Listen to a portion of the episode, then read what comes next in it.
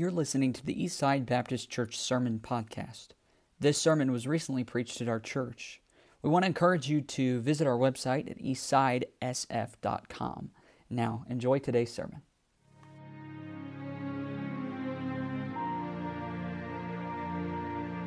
Living in a house with five females. I'll start with that, okay? Living in a house with five females, I've got my, my wife and then four daughters. You start to get used to a number of things. You, you, you know the, pretty, the chances are pretty high there's rarely going to be an open bathroom. You know that you're going to have to clean out your shower drains regularly. A lot of hair, okay? You know that chocolate is like gold and drama is abundant. I was feeling very poetic as I wrote this introduction, as you can tell. One thing I'll never get used to, though, and if you'll, you'll forgive me for this, it may be a pretty uh, mundane or, or low level illustration here to start. One thing that I'll never get used to, and men, it's okay to say amen if you agree with anything in this message, but I won't ever get used to chick flicks. Okay, I, we have one here who agrees. I mean, the amount of times that Anne of Green Gables and has shown in my house, I can't count. Anything by Jane Austen. Uh, there's a lot of reading of Jane Austen books. One time in my life, I agreed to sit down and with my wife and the girls watch Pride and Prejudice. Don't hold that against me, men.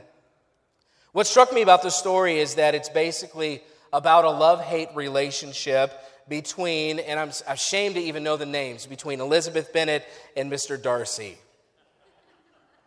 For most of the story, they're as close to enemies as you can get in proper Victorian English society. Uh, I'll be, um, by the way, the dialogue in those things really str- I struggle with. I, you know, here I am, they're talking, they're having a conversation, and I think they're being nice to each other. Then my wife starts laughing, and I realize they've been insulting each other the entire scene. I didn't even realize it. By the time you wade through the drama, you, you know, you realize that Mr. Darcy is a nicer guy than you really uh, than you realized at the beginning. And after then appearing to be enemies for most of the story, they end up falling in love. And I think the reason that that story endures is because it's a love hate storyline. Meaning, love and hate are so opposite that it intrigues us that if they can exist simultaneously. It's not the boring old love at first sight kind of a thing. You know, the truth is, scripturally speaking, love and hate are so mutually exclusive that you really can't have both at the same time. You can't do it. And that's why I've decided that Jane Austen is unbiblical. So you can, you're welcome, ladies, for that. I, I mean, husbands, I mean. You know, in all serious no, seriousness, though, you cannot exhibit signs of hatred if you truly love. You cannot exhibit signs of love unless you've been equipped to exhibit those signs of love. In the end, here it is you cannot hide what you are. You can't. And it starts with this whole concept that love is the Christian's greatest marker. Love is at the, at the height of a marker for a Christian. It, it separates a Christian from anybody else. And as we go through First John, one of the things that I notice as he, as he writes this is that many of the themes appear to be kind of handled in a shotgun approach. You know, he'll talk about love here, he'll talk about righteousness here, he'll talk about this here and there, and then he comes back to it. And I thought, well, maybe I should skip this section because in some ways we've already dealt with love as we went through this. But I thought, well, no, if the Holy Spirit inspired John to deal with love again, then guess what we're going to do as we go through the series on family traits?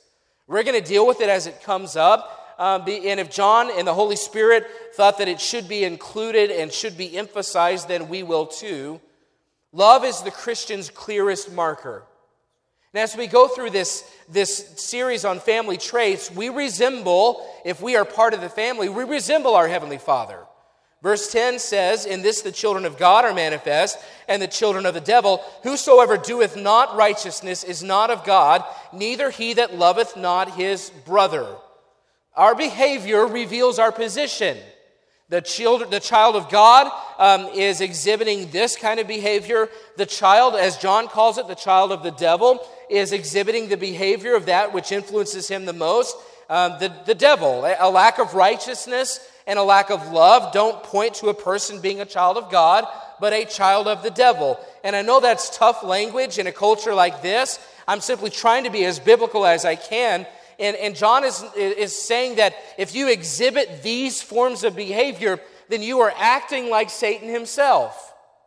If your life is exhibiting these things, friend, you cannot hide what you are. Your behavior reveals your position.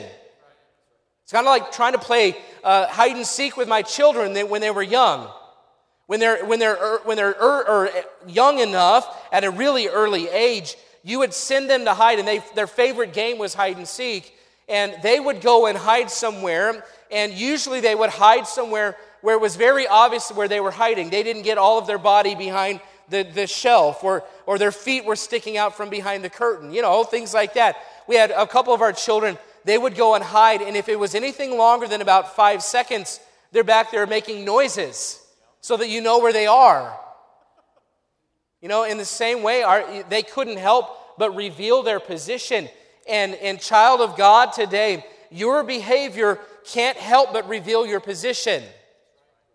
You can't help but make it obvious where, where you stand with God. It, your clearest marker is love. Love is the baseline for our Christian faith. Look at verse 11. For this is the message that ye heard from the beginning, that we should love one another.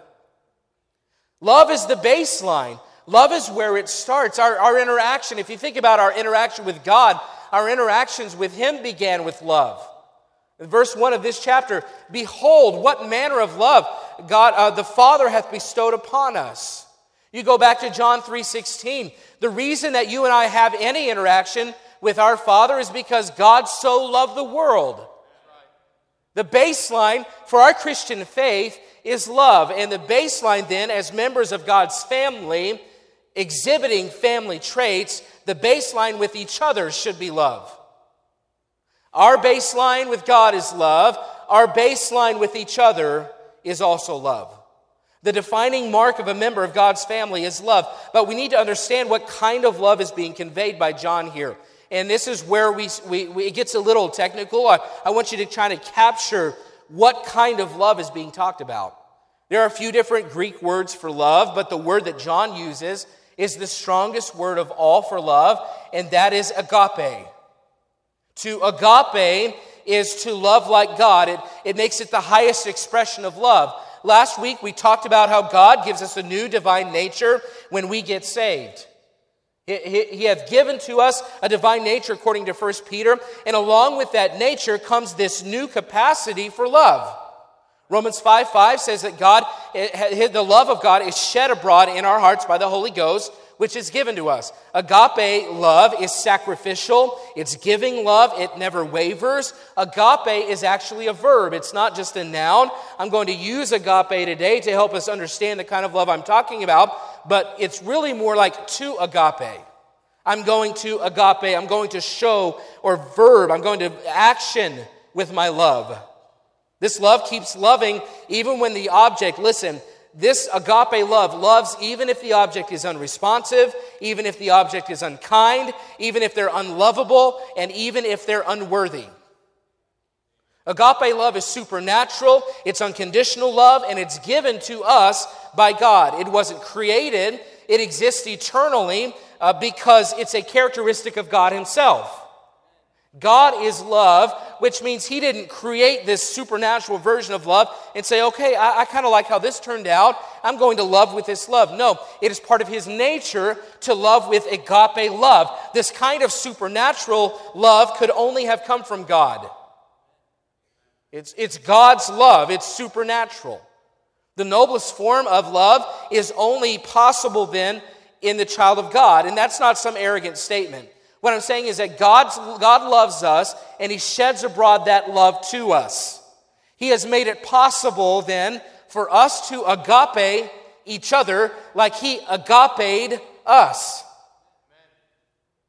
Verse 1 says, God hath bestowed agape love upon us. Verse 10 says, Whosoever doeth not righteousness is not of God. That's talking about the person who's not saved. And then that person cannot agape love his brother. Unless you're saved, you cannot experience agape or the highest form of love for yourself. God's nature has only been given to those who have received Jesus Christ as their Savior. You can't love with God's love unless you're part of the family. It's an exclusive gift, and I'm not trying to stand up here and say, oh, look at us, we're part of a club. No, we didn't do anything to be able to do this on our own. God simply bestowed it upon us because He's God. I, I didn't pay any membership dues. Uh, nobody asked me to fill out paperwork. No one said you're qualified because of this or you're qualified because of that. I have no qualifications to have received agape love from God, yet He gave it to me. And not only that, He gives me agape love to uh, shed abroad so that I could love you with that same love. It's amazing. You can't love with God's love unless you're part of the family. This exclusive gift is bestowed upon those who are saved by believing in Jesus Christ, receiving his payment for their sins. Most definitions of love in our culture are rooted in self interest. Most, most definitions of love, most concepts of love are rooted in self interest. Natural human love only goes so far. Most people love somebody else because. Like, for instance, you know, I love my wife because I'm married to her, because we're, we're husband and wife.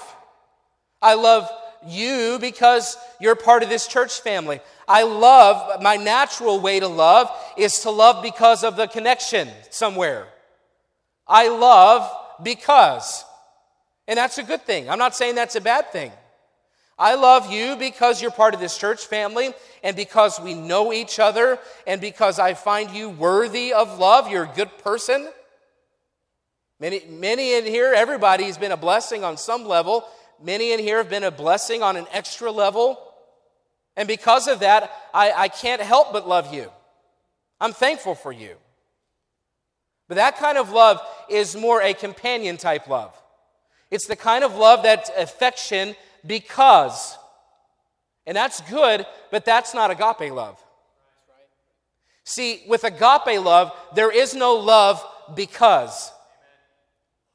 There's just love.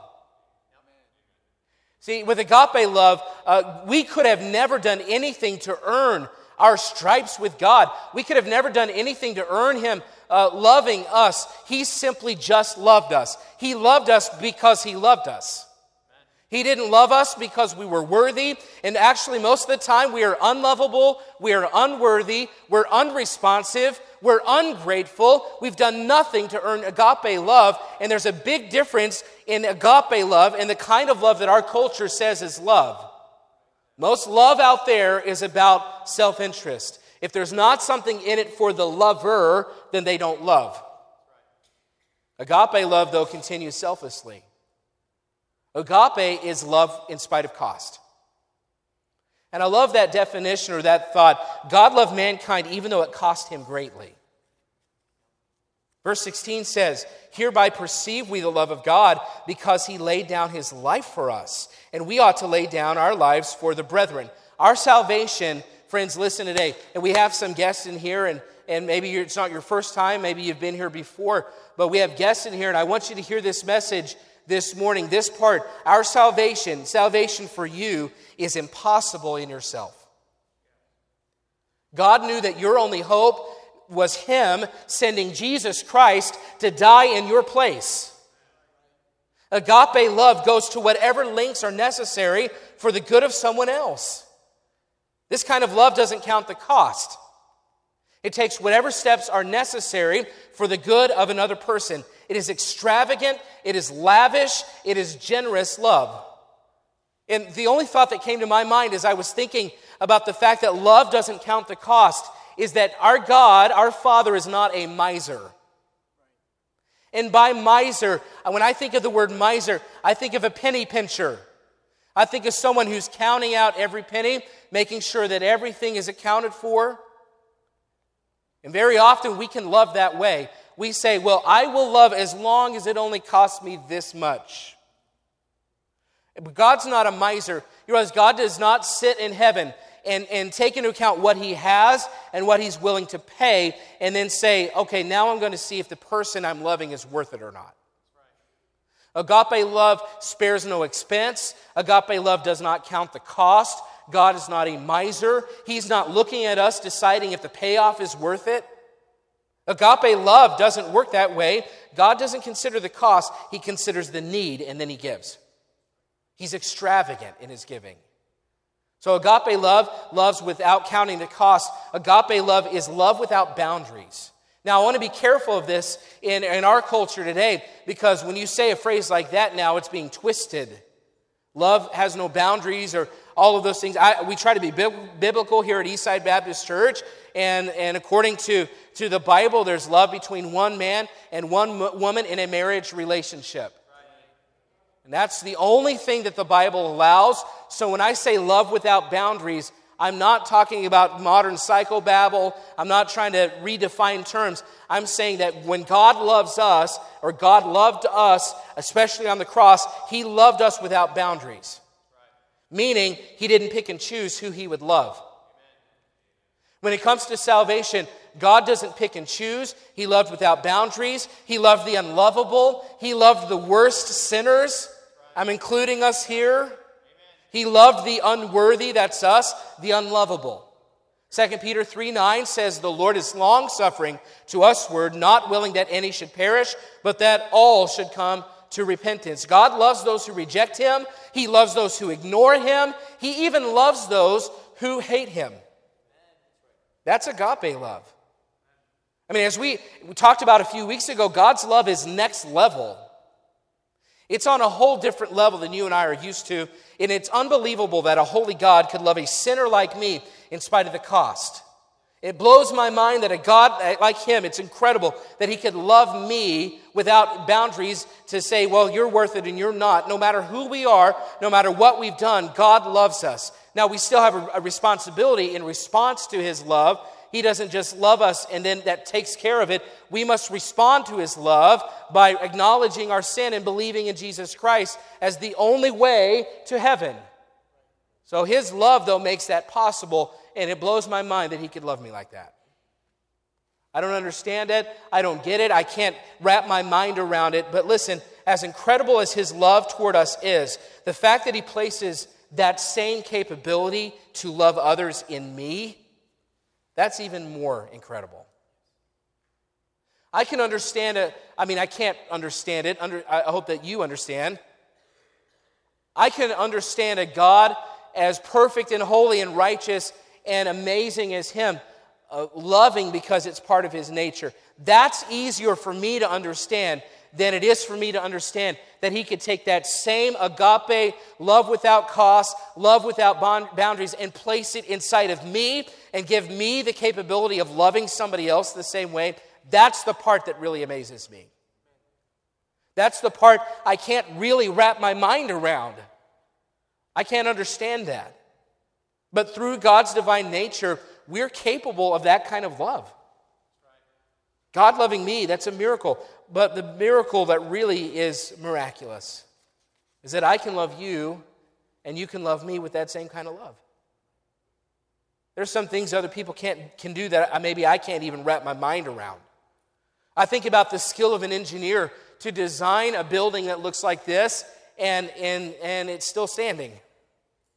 It's amazing to me when I think about the architecture, the engineering, uh, the design that somebody could make this happen. The, uh, I'm amazed by the musical genius of some people.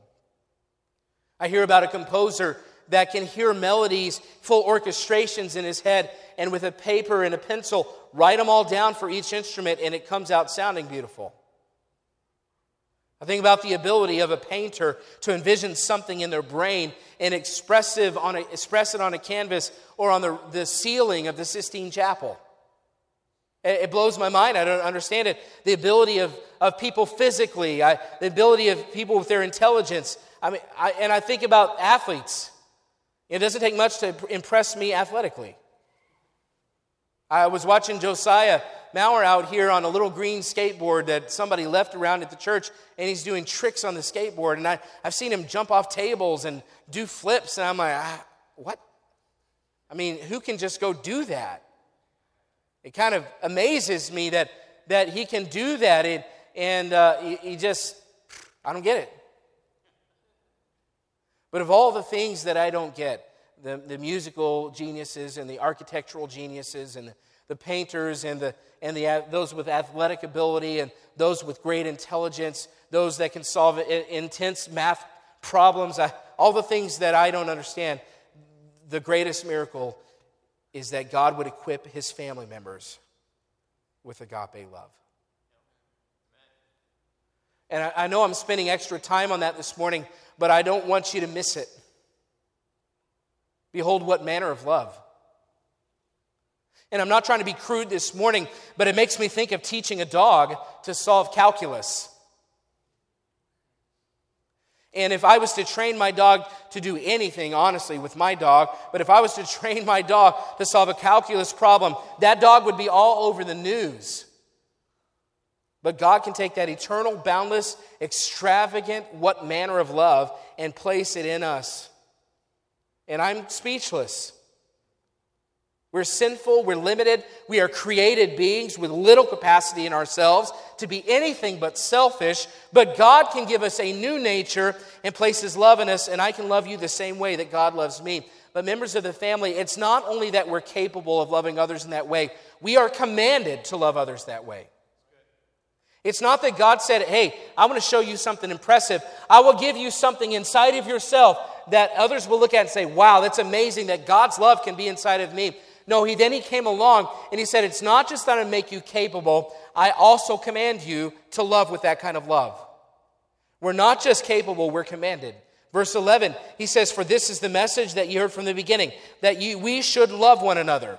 Verse 14, we know that we have passed from death into life because we love the brethren. He that loveth not his brother abideth in death. Look at verse 16. Hereby perceive we the love of God because he laid down his life for us, and we ought to lay down our lives for the brethren. Are you getting the idea that this is a command from God?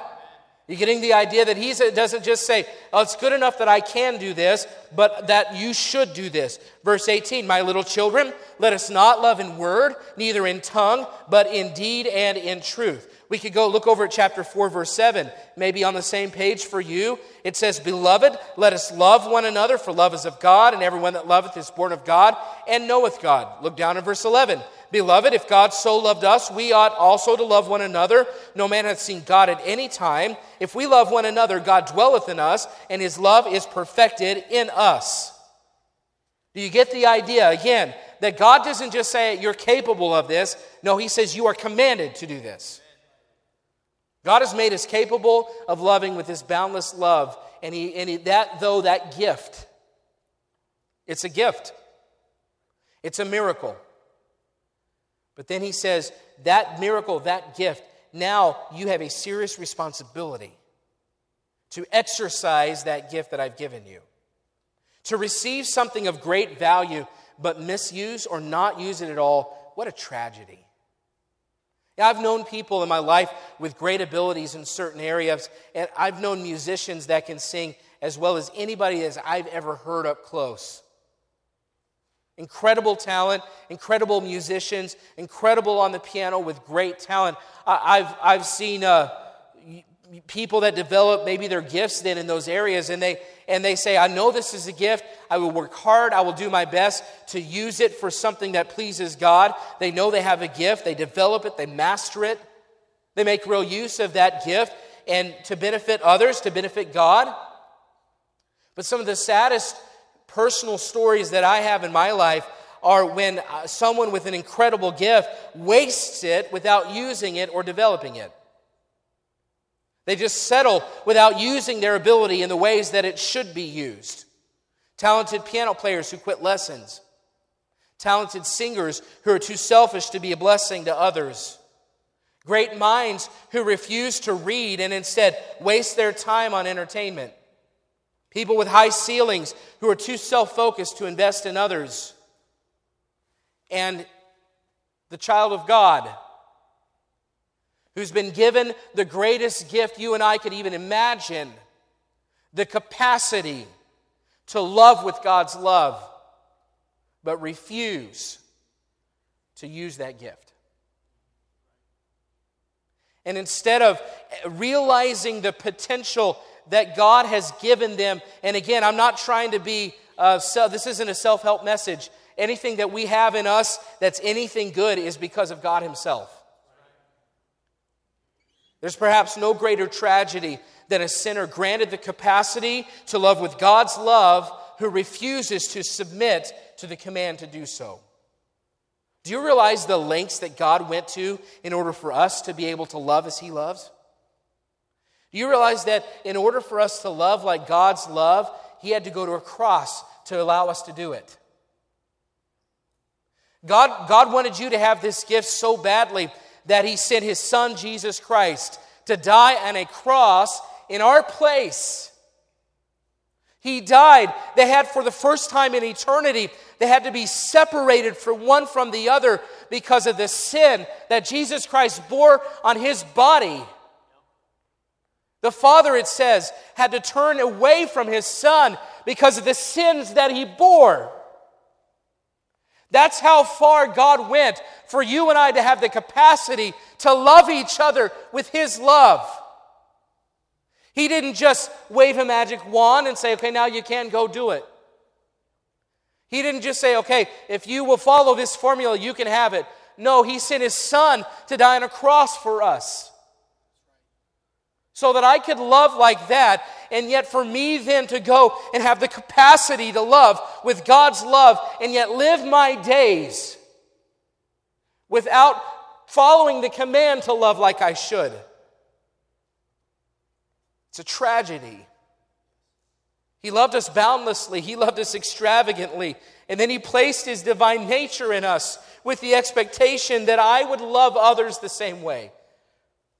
Members of the family have both experienced the effects and the equipping of God's love, agape love.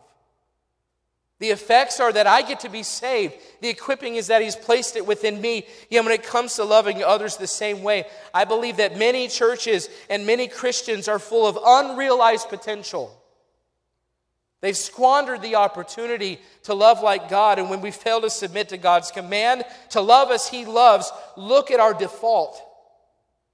Consider the default. When we don't love like God loves, consider what we resort to. Look at verse 12.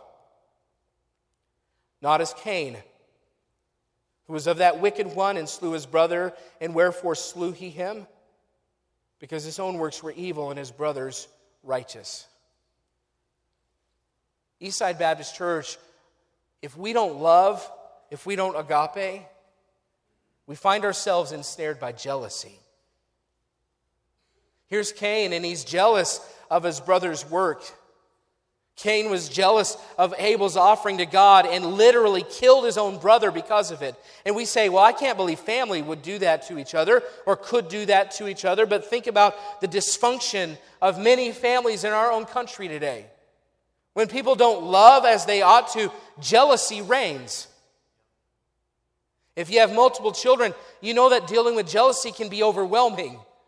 I mean, our, our children, you know, it's hard for them to see, you know, sometimes, yes, that sibling got to do this and you don't get to, because it's all about being fair these days, isn't it? You got to teach them, you know, there are times where that sibling gets to do this, and I'm sorry that you don't. We're not going to equalize everything, we're not going to level the ground. Sometimes life just isn't fair.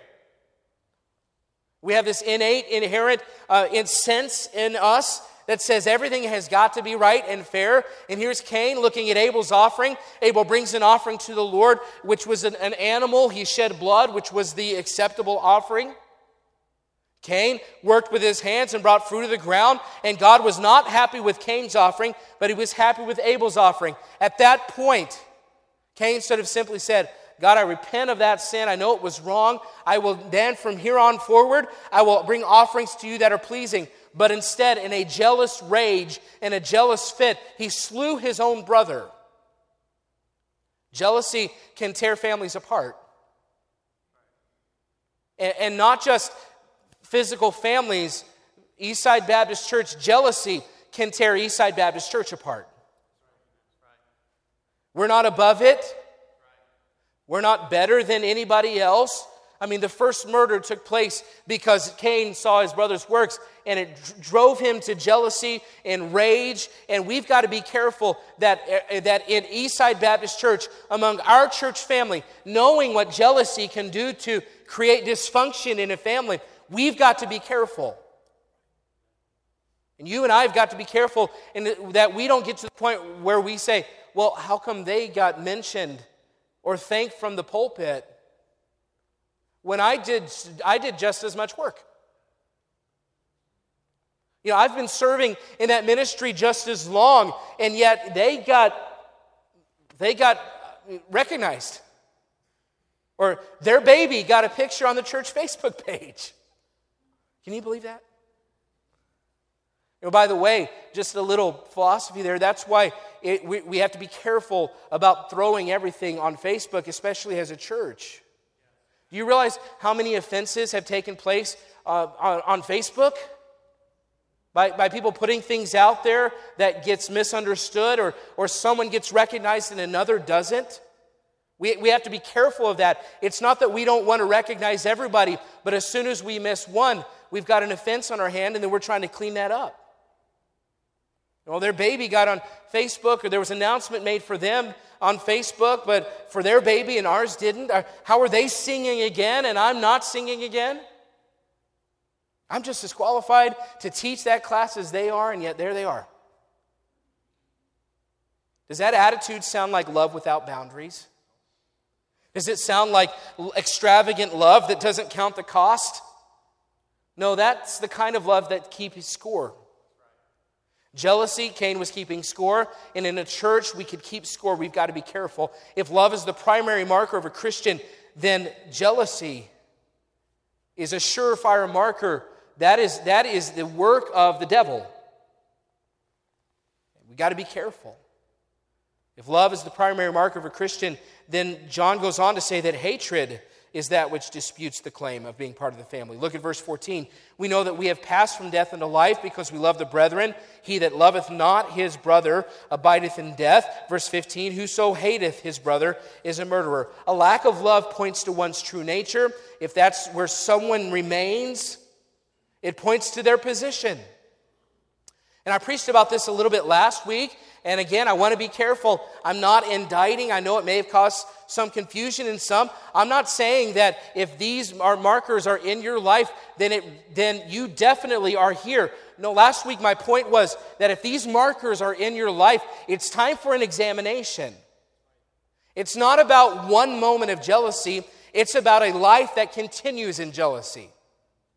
It's not about one moment of anger, it's about a lifestyle of continual anger. That's when we must examine. You know, if you have pain that arises uh, somewhere in your body and, and it's there for a day, you think, well, maybe I'll just wait it out. I'm sure it'll go away. But if a week later the pain is still there, guess what you need? You need an examination. You need to go get that thing checked out. And that's what John is trying to get us to do. He's, he's making these statements that seem pretty insightful, or, or they, and, they're, and they're maybe causing us to question what he's saying. He's trying to get us to examine. And not just examine ourselves, but examine someone else if need be. If we don't practice agape love, we tend toward jealousy. And there's another trait that we resort to, and I've already read it, it's found in verse 15, and that is Whosoever hateth his brother is a murderer. So without agape love, we lean toward jealousy. We also lean toward hatred. How, so, how do you explain that verse? I, it says, Whosoever hateth his brother is a murderer, and you know that no murderer hath eternal life abiding in him. What are you saying?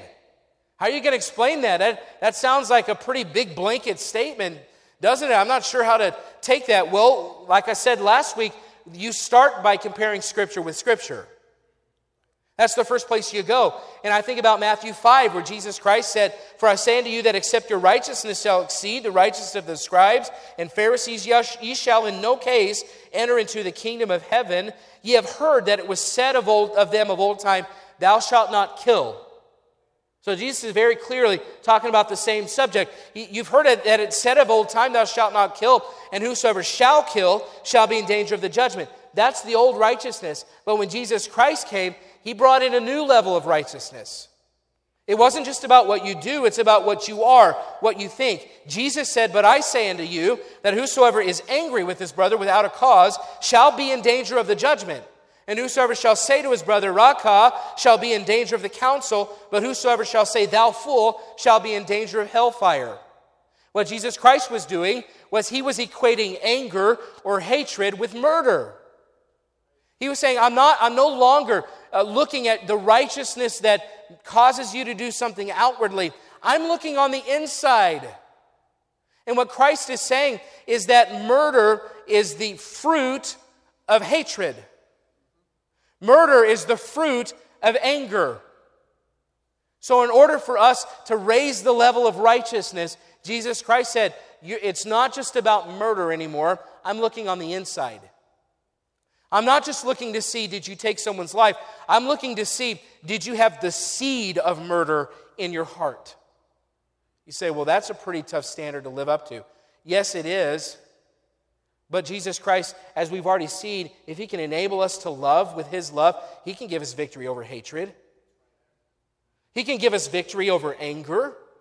What Christ is summarizing is that God doesn't just look at the actions, He looks at our hearts, He looks at our motives.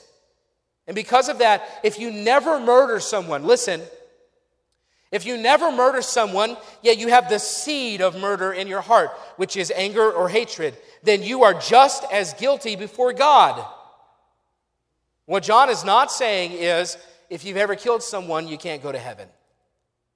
A lot of people will look at that verse and they'll say, Someone who has killed someone, it's impossible. Well, I, I personally know someone who has killed someone, taken another person's life, and was tried and convicted and spent years of their life in prison for murder. But while they were in prison, God miraculously saved their soul. And I have absolutely no doubt today that that person is a child of God. No doubt. So, this verse we could take to mean, like some would take this and say, if you've ever killed somebody, you're a murderer and you cannot go to heaven. No, that's not. Again, we, we've got to be careful of reading the context here. John makes it clear that the, it's not just the act that defines them, it's not just the act that keeps them out of heaven it, he, he go, that goes, we know that murder goes against God's nature because the nature of God is to value a human life. We know that to be God's view. So for a person to claim to be part of the family and yet have no concern for the value of a human life, it makes it difficult to believe they're in the position of the family. Hatred and anger, not valuing human life, they all go against the nature and priorities of God. If we're part of the family, we would reflect his traits. It's not just about one act way back then. Again, here's the context. If a person continually, he's continually angry, he's continually hating others, that's the, that is the characteristic of his life toward others. There's hatred, there, there's anger, there's constant attacks. If that is the characteristic of a person's life, then what John is saying is, then we can pretty much assume if that is their mode of life and they continue therein, then we can pretty much assume eternal life has not really taken hold of them. And again, I, am not trying to indict someone. I'm saying I don't even know the time frame. When I say continue in that lifestyle or continue in that, that mode of thinking of hatred and, and anger, it could be 50 years. It could be a year. I don't know. John doesn't give us that. But what he does is he says those things so that we'll examine ourselves. Because if I live for any length of time in a mindset of hatred and, and anger towards someone else, then I must examine. Because that is not the nature of God. He does not continually look to take or devalue someone else's life. If you continue in anger and hatred, it's time for examination. So, so far we've seen that if you don't agape love, then there's jealousy, there's anger and hatred. When we don't submit to God's command to agape, we find ourselves in the throes of those things. There's another one listed in verse 17. But whoso hath the world's good and seeth his brother have need and shutteth up his bowels of compassion from him, how dwelleth the love of God in him? This one gets hard. That phrase, bowels of compassion, it refers to the depths, refers to that part of us deep within us that has mercy or pity and, and kindness towards someone else. John says an indifferent person toward the struggles of someone else has either one, not experienced the depths of God's love, or second, is not allowing it to dwell in him, is not being consumed or controlled by it. Now, I'm not a preacher of a social gospel. Uh, as a church, it's good for us to hear this. As a church, our primary responsibility is to the spiritual needs of the people around us. It will help some with physical needs, but we can't let that become all that we're about. Our primary mission is gospel centered. But as individuals, if we're not moved with compassion by the needs of someone else, what John's saying is it's time for an examination. If, if, if the plight of some brother or sister in this congregation, members of Eastside Baptist Church, and, and I'm talking mostly this kind of a family talk this morning, but members of Eastside Baptist Church, if someone in our midst can have a real need, a physical need, if you hear about a health need and someone not doing well, or a financial need and someone's just struggling, or you've got someone around you that has something that's a real heavy burden and it doesn't move you at all, how can we say that the love of God dwells in us? It, it would be like me with my, one of my children, and they've got a real need and a real burden, or they fall and they hurt themselves. I'm telling you, as a dad, my first thought is, is pity and help, comfort. And as a member of the family, we should hurt when someone else hurts. We should feel it when someone has a burden. We should love each other enough that when there's a need that we're willing to meet it, how can we shut up the bowels of compassion on each other and say that the love of God dwells in us? John finishes out, so there's indifference there. And so John starts talking about these things here in this passage, and he says, if you don't agape, then there's jealousy. If you don't agape, there's hatred and anger. If you don't agape, there's indifference. If you don't agape, there's murder. And he finished out, finishes out these thoughts with verse 18 by saying, My little children, let us love not in word, neither in tongue, but in deed and in truth. We're good at saying love. But that's not the full expression of God's love. God loved so much that he gave. It wasn't about what he said, it was in deed and in truth. We're good at saying, church, listen, we're good at saying, I love you, but how are we at showing, I love you?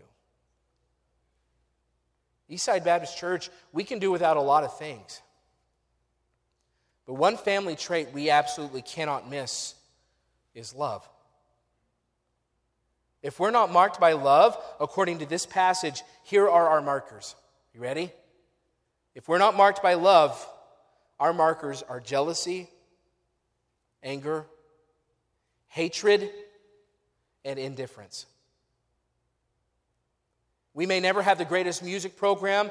I'd love it if we did someday have a music program that, man, oh, wow, it just really lifts us up. It lifts up God. It, it comes, it's an encouragement. We can develop it. I have a heart for that. But if we can dwell with each other in true agape love, even if we never develop like we need to as a music program, we are realizing our potential as members of the family. On the other hand, if you're jealous enough of someone else in this body to the point that you would resent them, or backbite, or gossip about them, or let it affect how you think of or speak about them? Friend, how dwelleth the love of God in you? We may never fill this place up, and I love the way it looks in here this morning. I'm thankful for that. Uh, honestly, we, we, we could fill up more. I'd love to. I'd love to have this crowd back on a Sunday night. On a Wednesday night, we ought to. But even if we never fill this place up, if we can interact with each other with love instead of anger, we'd be coming close to what God desires for the spirit of this church to be. But if there's someone in this place that you can't speak with directly without piercing words, or, and I've seen this too, you avoid them, you go out of the way to go the other way during services. How dwelleth the love of God in us? We might not ever build another building, but if we can love each other without boundaries and serve each other without counting the cost, being givers, we are fulfilling our purposes as a local New Testament church. But if we can't serve next to someone because everybody knows our history, or we refuse to sacrifice to be a blessing to a brother or sister, how dwelleth the love of God in us? I love the way you fellowship after church. After services, I love it. The energy's there. I love to just sit back and watch. I think it clearly indicates a healthy love for the brethren. But if we ever get so busy with our lives that we can't take the time during the week to tell a lost soul about Jesus and we shut up our bowels of compassion, friend, how dwelleth the love of God in us? It's like a love scale. I used to do that with my children. How much do you love me? When they were little, before I'd tuck them in at night, I'd say, How much do you love me? And one would start and say, I love you. I love you bigger than this pillow. And I'd say, Well, I love you bigger than this blanket. I love you bigger than, um, than my bed. Well, I love you bigger than my room. Now, we're, it, you know, the energy's about to build. We're trying to outdo each other. It's like the one upping thing. Well, I love you bigger than this house. That's pretty big, but listen, I love you bigger than our neighborhood. Well, I love you bigger than this whole city. Well, I love you bigger than this county. I love you bigger than the state. I love you bigger than our country. You get the idea. I love you bigger than this whole planet. And the one that trumps all, well, I love you bigger than the whole universe. But I would always try to say, but understand, I don't love you more than I love God. That's where I have to stop. Because if I love God like I should, I can love that little girl like I should, that little boy like I should. So we go through this. What's your scale of love? How much do you love me? And a lot of times in a church setting, we think, well, you know, I know that this is where we should be. This is agape love all the way over here, and that's where I should be living. And over here is murder. So you see, there's a scale. There's murder to agape love. And we rank him from well, worst to best. And we look over here and we say, well, you know, murder is as far away from love as you can get. And I'm definitely not a murderer, thank the Lord. Until you start to realize that not being a murderer in God's eyes is not good enough. Because if you're jealous, then you're not good enough either. That's not enough and someone has a root of jealousy in this room probably this morning that nobody else knows about, and you say, Well, at least I'm not a murderer. Well, in God's eyes, jealousy still doesn't fulfill agape love. And we've got some, well, I'm not a murderer, thank the Lord, and I'm and definitely not jealous, and, and yet very at times there's hatred and anger. And for some, it becomes even a, a continual lifestyle of hatred and anger. So, yes, you may not be a murderer, you may not be jealous, but if there's hatred or there's anger toward another brother or sister, that still does not fulfill agape love. And you say over here, well, you know, I'm not a murderer, I don't have hatred and anger or jealousy, um, but there's indifference in your life. And when there's a need, you don't pray for it when someone asks. When there's a need that you could help fill, you don't help it. So, yeah, we're not murderers. Yeah, we're not angry jealous and yeah, we're not hating yet, but if we're indifferent, that still does not touch agape love. And we sometimes have this religious scale and we say, well, I'm not all the way where I need to be, but it's good enough. Well, no, because God gave you the gift and the capacity to love all the way over here. with agape love. Selfless love, love that doesn't count costs, love without boundaries. And if we're in any other place except there, then we are not where we need to be. We sometimes view ourselves on a moving scale. So, how well are you portraying love toward others? Anything less than agape love is unrealized potential. It is saying, Yes, I understand the capacity, but I'm not fully obeying the command. And you say, Well, that's impossible. Exactly. Which is why it can only come in a child of God who's part of the family. And only someone who's been partaker of God's divine nature can love this way. We can only express this kind of love with the help and power of God. So, how's your love? I think we probably have a number that are in the indifferent category. Well, I'm not hating, I'm not, I'm not angry, I'm not jealous. But to be indifferent is still to fall short of God's standard of love. How's your love? Have you settled in one of these? Is there jealousy? Is there some kind of hatred? Is there indifference? I wonder how many of God's people are full of unrealized potential when it comes to loving others the way God has enabled us to. I know it can be hard to hear these kind of things. And I know you think, well, that's an impossible standard. But wouldn't you rather have a standard that is almost seems impossible, but God will help bring you to, than for Him to say, okay, if you want to settle for hatred, that's fine. Now, if God loved me with that everlasting, agape, eternal, supernatural love, and He's promised that He gives me the capacity to do, to do the same, then Lord, please, would you help me to love like you loved? Would you help me to fulfill the role that you have called me to fill as your child? Would you help me to love and not settle for hatred or anger or jealousy or indifference? Anything less than agape love is a Christian settling for unrealized potential. Let's stand together, every head bowed.